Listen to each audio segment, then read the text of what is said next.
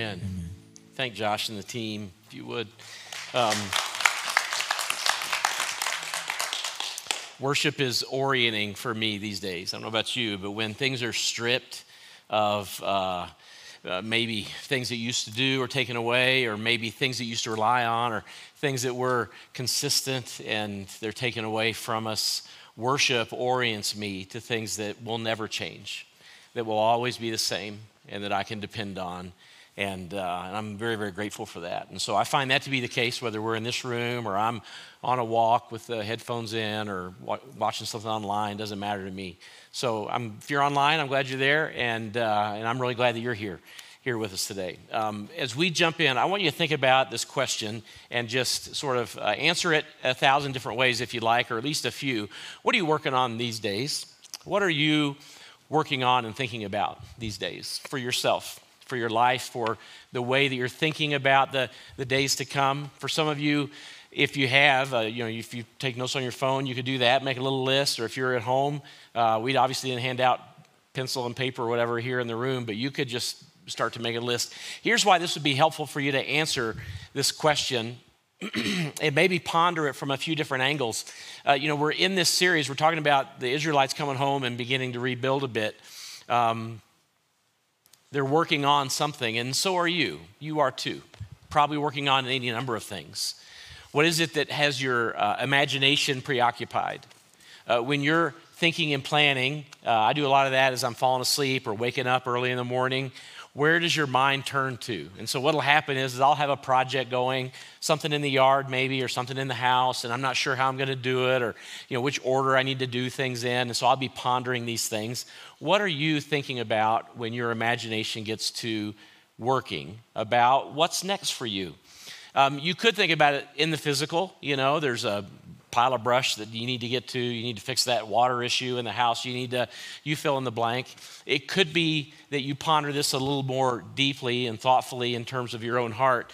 Instead of maybe saying, What are you working on? assuming that some of what you're working on is you, uh, you could ask it this way Who are you becoming these days?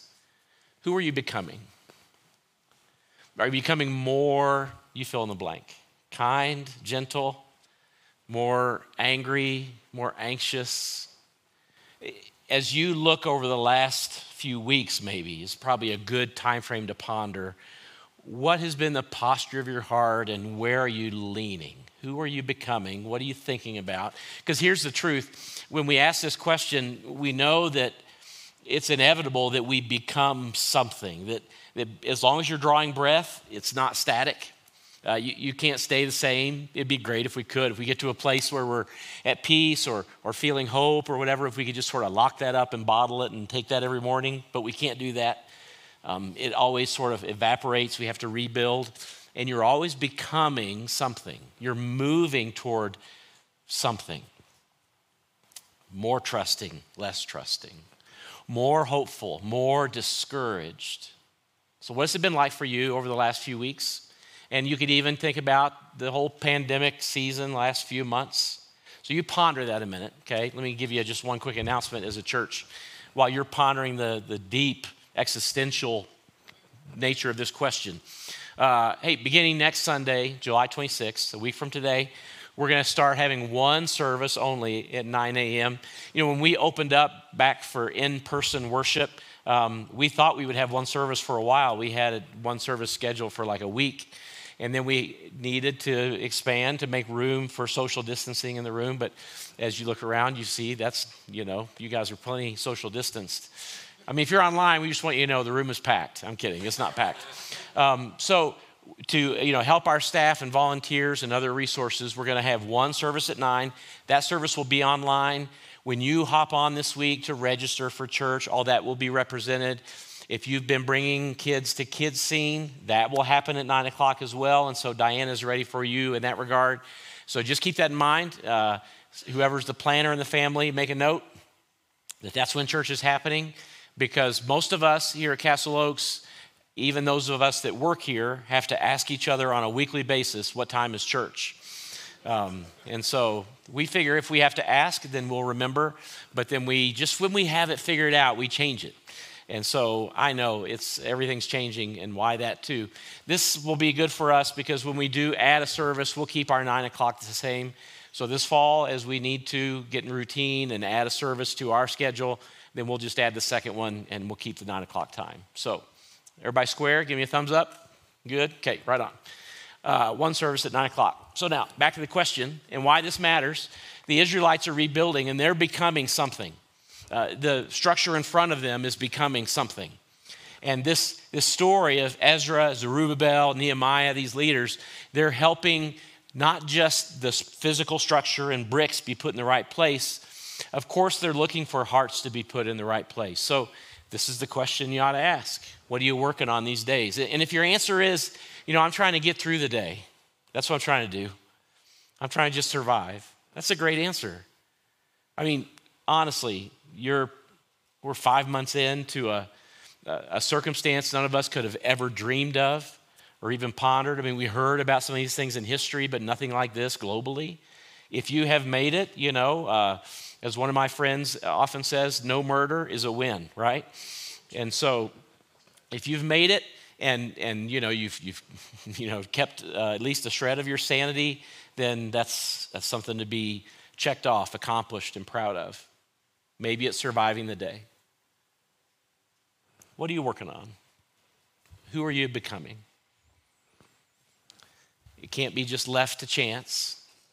Well, it could, but those things left to chance usually degrade over time. So, as you ask and wrestle with this question, what are you becoming and who are you becoming? Um, we're going to look at that question in view and in context, what's happening to the people of Israel, the nation of Israel, the exiles who have returned. And so we know a little bit about the background and the foundation of where we're headed. Babylon came, exiled most of Israel. Some were left behind. And then this great leader from the overall nature, uh, nation of Persia that conquered Babylon, King Cyrus the Great, he sent some exiles home. In fact, it says in Ezra chapter 1 this is what Cyrus, king of Persia, says The Lord, the God of heaven, has given me all the kingdoms of the earth and he has appointed me to build a temple for him at Jerusalem and Judah. Now, you might think that Cyrus knows uh, the God of the Israelites in a deep and intimate, he's the only God, personal way. That's not true at all. Cyrus was a multi theist. He worshiped all kinds of gods and he had temples for all kinds of gods in his kingdom. He likewise respected and worshiped the God of Israel, but of course, that's not really how it works. But God was using Cyrus to accomplish a means, to an end. And this is not the first time we read about Cyrus in Scripture. In fact, we've mentioned Jeremiah foretells this time. Of course, Haggai and Zechariah describe it as well, but it's happening then. One of the prophets names him. His name's Isaiah, and it's in Isaiah chapter 44. You ought to read the whole chapter this week, it's pretty powerful.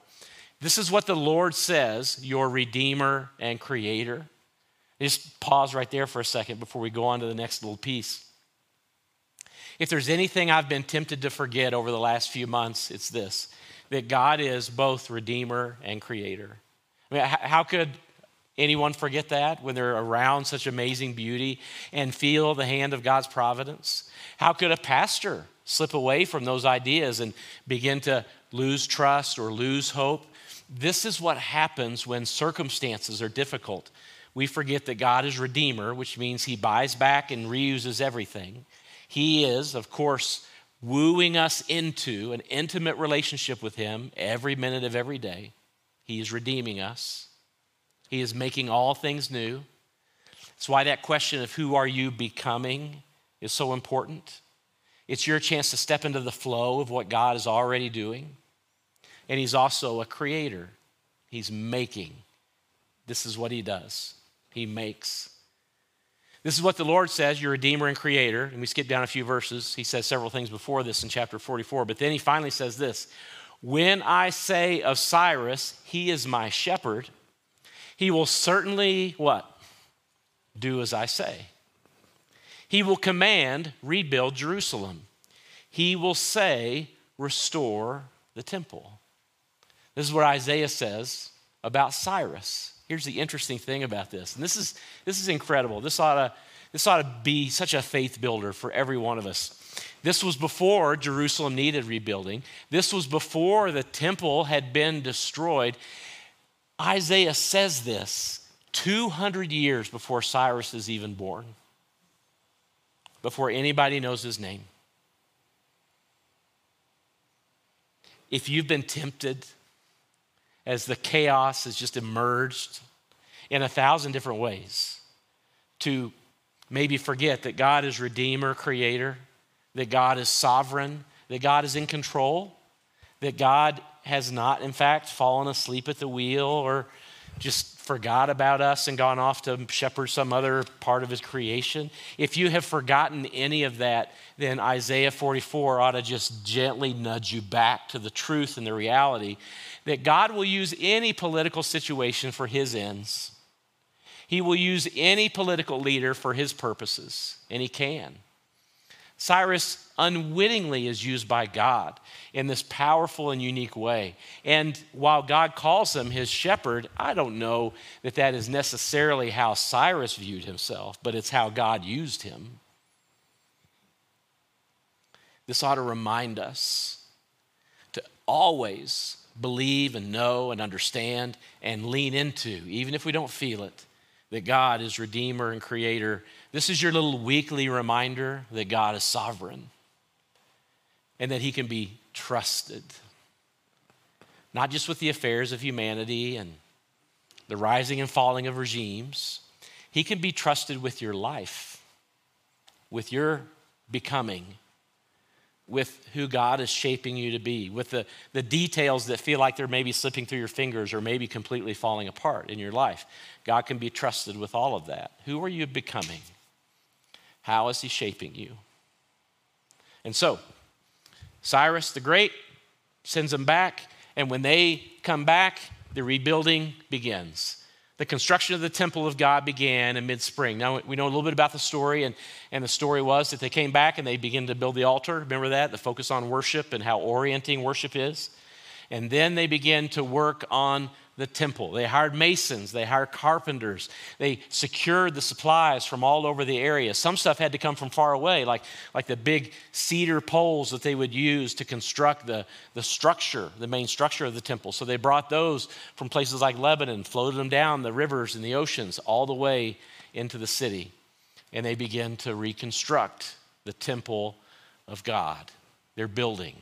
So just pause a minute, maybe look at your list, consider your list and ask this again What are you working on these days?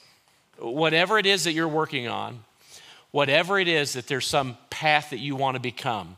Maybe it's more trusting. Maybe it's working on your marriage. Maybe it's working on communication. Maybe it's deciding that you want to do something different at work as people are feeling anxious and, and socially deprived. Whatever it is that you feel like you are moving toward, like we said a few weeks ago, all of us were trying to take something, whatever it is, our little world, Maybe it's our little Eden, and we're still trying to make it better somehow, aren't we? Somehow it needs to be better. And this is how God created you to be. You are made in His image, you are a creator, and you're to make things better. Whenever you're engaged in that work, even if it's just inclining your heart more towards God's presence in the moment of the day, or helping other people find their way, whenever you are working on something, there's always going to be something that gets in the way of it. Have you noticed this? That you no longer have an idea to move forward, and there's somebody that says, You can't do that. There's somebody that says, I don't know, have you thought about? We can't afford that. We can't try that. That's been done before. Always somebody, something in opposition. And so when the Israelites are setting about their work, there's opposition that shows up over and over and over again. Some this week, some next week. Here's the first bit of opposition that they overcome. It says in Ezra chapter 3 that despite their what? Their fear of the peoples around them, they built the altar on its foundation. This is the very beginning of their work. Remember, they did the altar, and now they're going to do the foundation of the temple.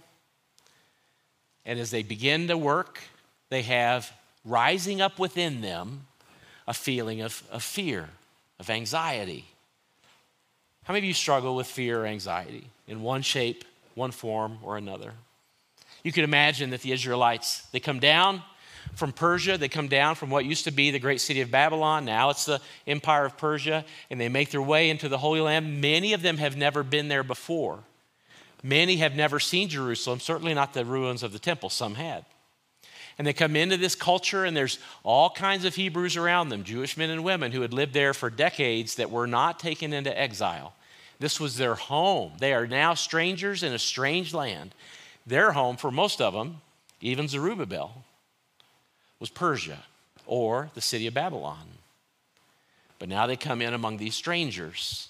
And they think the same thing when you drive into a small town, whether it's Colorado or Alabama. You aren't from around here, are you? We can tell by the way you talk.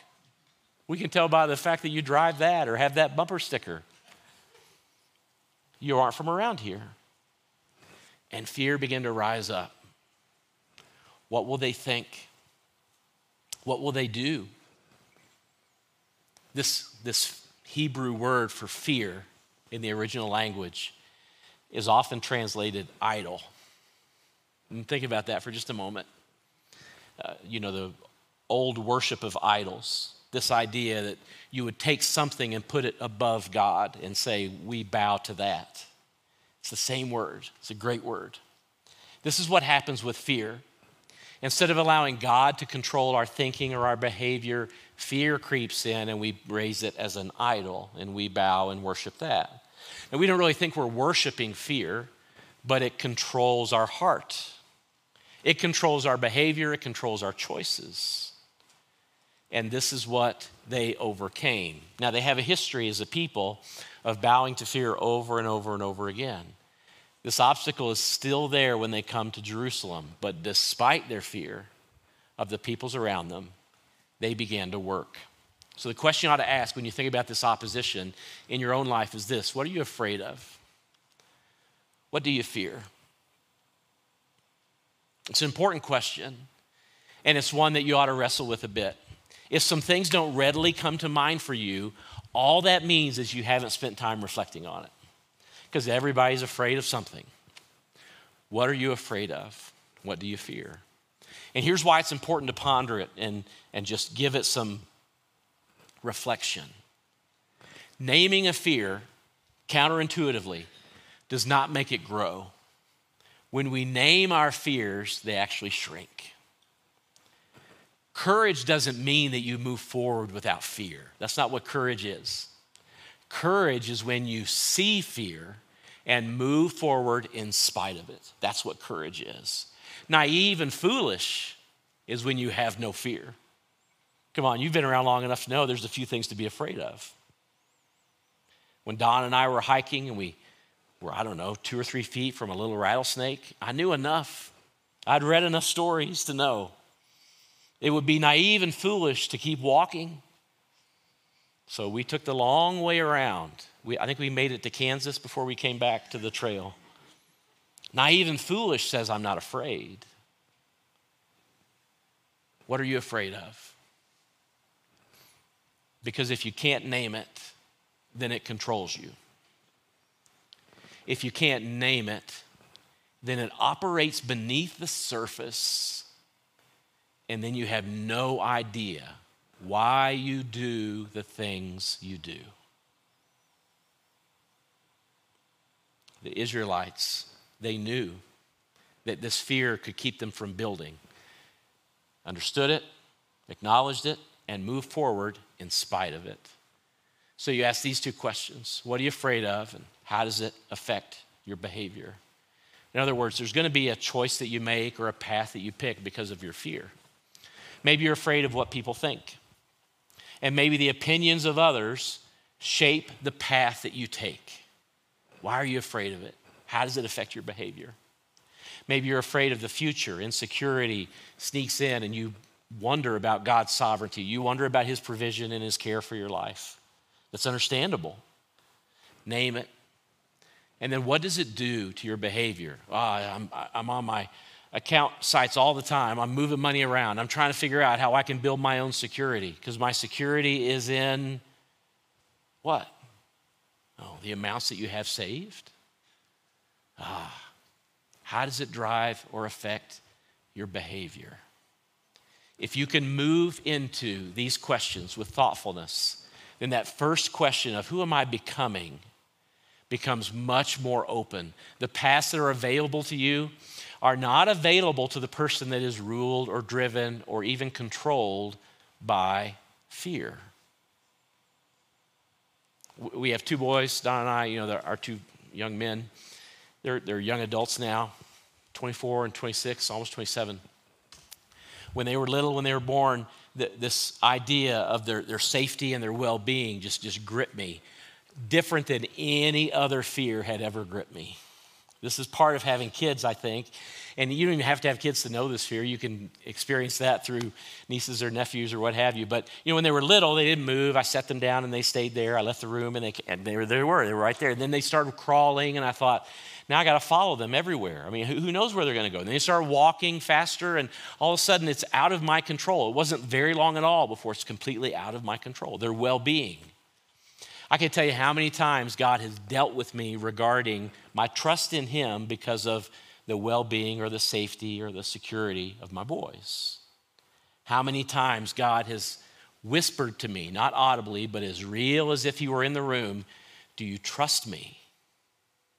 with your boys. And how many times I've honestly said back to God, well, no, not really. I don't. I saw what happened to this other family. I saw what happened to this young man. And God says, well, we have some work to do, don't we? I'm around pastors a lot these days. Uh, pastors who are trying to lead their churches through a global pandemic. And they're all trying to figure out do we have church? Do we have in person? What do we do with this mask rule? If we have mask, some people aren't going to come. If we don't have mask, some people aren't going to come. And how do we even take an offering when people aren't present? I mean, can I go by their house? Can I knock on their door? I mean, how does this even work? And the fear that is taking up residence in the hearts and lives of many pastors trying to figure out what's going to be on the other end of this? Are we even going to have a church? And those of us who are given normally to trust and believing that God is sovereign and He's in control, when it hits us personally with our kids or with our jobs or with our churches or with you fill in the blank, the things that cause you to fear, we begin to ask the question do we really trust who God is, who He is in our lives? And where is that trust likely to just evaporate like a mist? Because when the trust goes away, when fear begins to take center stage, what do we do? No, we control, we grab, we orchestrate, we manipulate, we trust in our own ability. And when we do that, God always seems more distant because we've moved away. So, what are you afraid of? And how does it affect your behavior? It's important, important to wrestle with especially this week as you're asking the question who am I becoming? More anxious or less? More trusting of God, less trusting of Him? Who am I becoming? So then, the foundation is laid, and as they begin to do this building, this building and structure comes into view, here's what happens. When the builders laid the foundation of the temple of the Lord, the priests in their vestments and with trumpets and the Levites, the sons of Asaph, with cymbals, took their places to praise the Lord as prescribed by David, the king of Israel. So get the picture, okay? The altar's done. They've spent months worshiping. Now the foundation is laid, and the foundation is probably laid on the same foundation that held this Temple of Solomon. You probably used the same line of stone, the same blocks on top of the same blocks, and began to rebuild and clean up the site. Now the foundation is laid, and they have a ceremony and a celebration. They all stop. And this is good to do. It's important to do. When you accomplish something, it's important to stop and say, Look how far we've made it. It's what you ought to do just so many months into this strange and weird season. Just stop and say, Lord, you've got me this far. We've made it this far. Our bills are paid.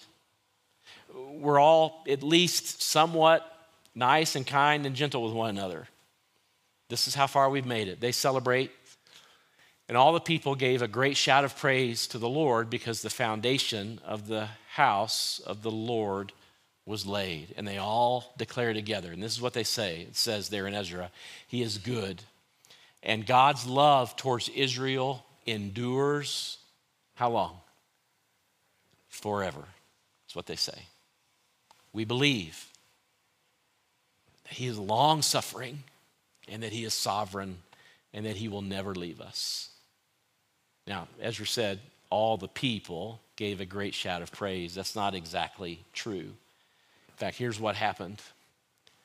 But many of the older priests and Levites and family heads, if, if, you're listening or watching online, you're older, I'm not talking about you, okay? This is just scripture. I'm just reading the Bible, okay? But many of the older priests and Levites and family heads who had seen the what? The former temple, what did they do? They wept aloud when they saw the foundation of the temple being laid. Now, you, you might be tempted to think that those were surely tears of joy and, and just celebration. You've cried tears of joy before. You've been moved to emotion. That's not what this means. The word wept here has a very specific Hebrew meaning that means to mourn or lament. These old priests and these old Levites, they looked at the rubble around them and they saw standing in the middle of rubble this altar that had been restructured and rebuilt. Then they saw this foundation that had been built before, and they remembered the temple of Solomon. And they thought about his temple and its, its grandeur and its majesty. And they looked at what was and they thought, oh, this, this is so sad. You've done this before, haven't you? You've thought about the past and you've thought, this is so sad. I can't believe we're dealing with this now. This is, this is awful. There's an interesting set of psychology terms that are built around this exact experience in Ezra 3. This set of psychology ideas, it's called memory bias. You've heard of memory bias? Anybody heard of it? Memory bias uh, basically describes a number of ways in which you can remember what happened, but the way you remember it isn't the way it happened. In fact, psychologists tell us there are about 50 different ways for our memories to get it wrong. Memory bias. 50 ways that they've named. I'm sure there's more. And you've experienced this in your own life. You've been around family sometime, and you decided to tell a funny story at dinner, and you're around some of the family that was there when this thing happened, and you tell the story. And about halfway through, somebody says that was present when that thing happened, they say, What do they say? That's not how it happened and you say, I was there, and they say, So was I. And I remember it. And you begin to tell these two, it's, it's like two completely different things occurred in the exact same moment. That's your memory bias. You would think that if you were there, your memory would be right and correct, don't you? 50 different ways to mess that up. In fact, there's a, a name for what happened there in Ezra chapter 3. It's called rosy retrospection. I didn't make that up. Okay, this is a psychology term rosy retrospection. We have a name for it today. You know what we call it? All right, that's what we call it the good old days. You remember the good old days, right? Man, they were good. They were so good. The priests and Levites say. Do you remember Solomon's temple? and his grandeur and his majesty and how we were so close to God and God was so pleased with us. This is rosy retrospection. Do you remember how many wives Solomon had? More than you can count. Do you remember how far he strayed away from God? Do you remember how many temples that Solomon had set up to other gods and idol worship? These priests and Levites. They remember the good old days. What do you think millennials think when they hear you describe the good old days, if you're over 40 or 50 or 60? What do you think they think? As they're watching the world come apart at the seams, and they hear you describe the good old days? You remember the good old days, right? The 60s and the 70s. What do you think happens when they watch a documentary about the civil unrest of the 60s? Or they watch the riots in LA that happened because of Rodney King. What do you think they think? Here's what I think they think. You've been through this before and you didn't get it right? Is that why we're living through it again? You told me all about the good old days. I see the documentaries and the footage. It doesn't feel like good old days to me.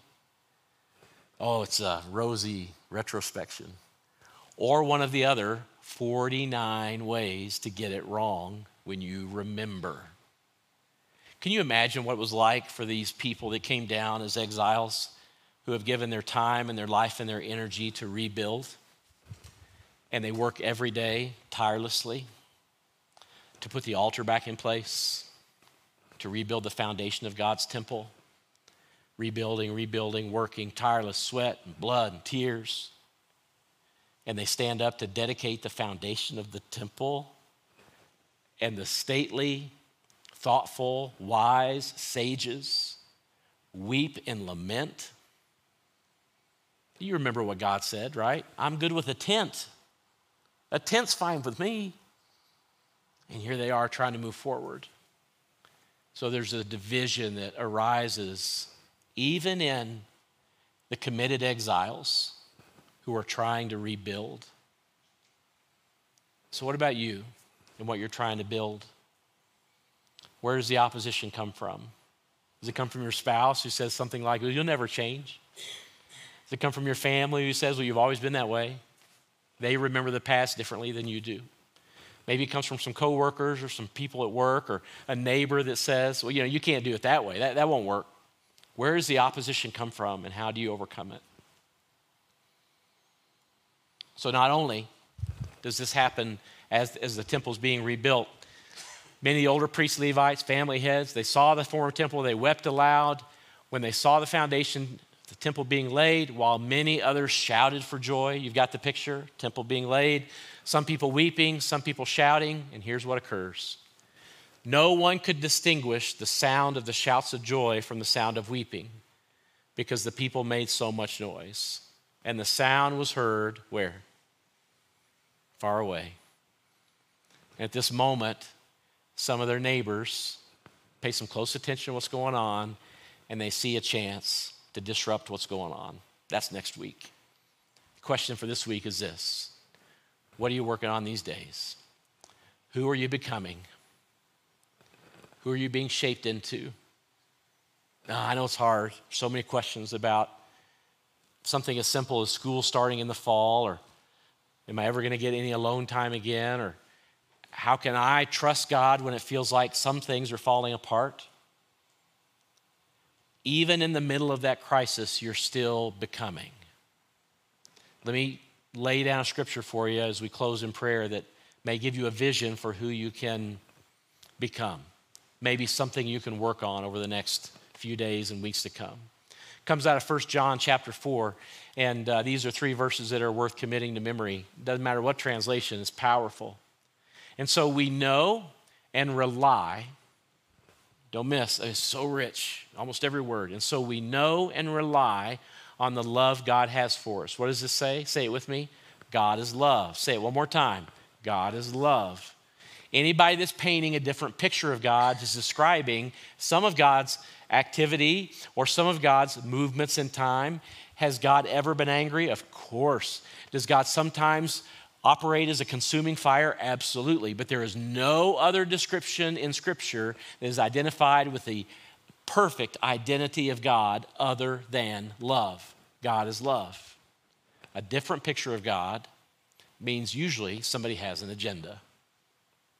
Whoever lives in love lives in God, and God in them. This is how love is made complete among us, so that we will have confidence on the day of judgment. And say this with me in the yellow. In this world, we are like Jesus. So, who are you becoming? in your workplace, your marriage, parenting, friendships, being neighborly in this world, we are like Jesus. This is what I want. This is what I want for me. That when I interact with somebody, whether it's somebody that knows me well, like Donna or Austin or Carter, my close friends, my brothers, I want to be like Jesus. In other words, I want them to experience something of the character and the nature of Jesus in the way that I treat them, the words that come out of my mouth, in the way that we experience life together. Even if they're sideways, even if they're having the worst day out of seven that week, even if you fill in the blank. Whatever makes it hard for you to show the character of Christ, this is what I still want to do. I want to be like him in this world loving and gracious and kind and giving, thoughtful, wise, truthful. This is who I want to become. And then he says this there is no fear in love because perfect love drives out fear because fear has to do with punishment. In other words, when you ponder the things that you fear, it's because you believe in karma or you believe in some other uh, fabricated nature of how the world works. Perfect love drives out that fear every time. Fear has to do with punishment. The one who fears is not made perfect in love. So this week, as you seek to operate and be like Jesus in this world, my hope is that you will lean into those questions. Who are you becoming? How's your path moving forward? What steps are you taking? I mean, no grand plans, no big life goals. Come on, we're just trying to get through the day and end up just loving people the way Jesus loves us on Monday and Tuesday. How is that working for you? And what do you fear? And may you trust God with it. So let's pray this that we would be made perfect in love. Why don't you bow with me? Lord, we ask in this moment that you would make us perfect in love. Lord, the details of things like this, they are worked out for the Israelites, trying to figure out which, which brick belongs on which brick and who can help me and who can I trust and why are these priests wailing and mourning. Don't they understand what we're trying to do? And in today's culture, it's worked out in a thousand ways that are just like that. Why is there such division over such seemingly simple ideas? When did it become so easy to toss words around like hate,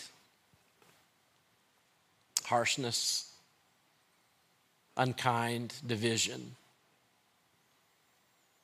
Lord, we ask that as we live and walk and breathe and move this week, that we would remember this from 1 John 4 that we would become like Jesus in this world. And Lord, we believe thoroughly, with no naive presupposition, that, that whenever we move towards you, there will be opposition. That opposition might come in the form of fear, or maybe in the form of a friend or a family member. Help us to respond to that opposition with kindness and gentleness. Help us to take a step in the right direction, knowing and believing that you are with us, that you will never leave us, that you are sovereign, that the events that we're experiencing in the world today are no surprise to you.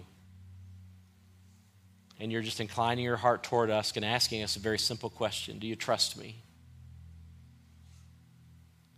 So, there are many of us in the room that feel like the circumstances of days recent have, uh, have crushed us, has maybe uh, left us without hope or peace.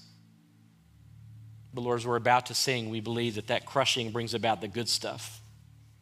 It brings about things like a deepening trust and perseverance that can outlast. So we pray that you would do that for us and bring from us, from our lives, this new wine. Lord, help us to lean into that today and be like Jesus in this world. It's in His name that we pray. Amen.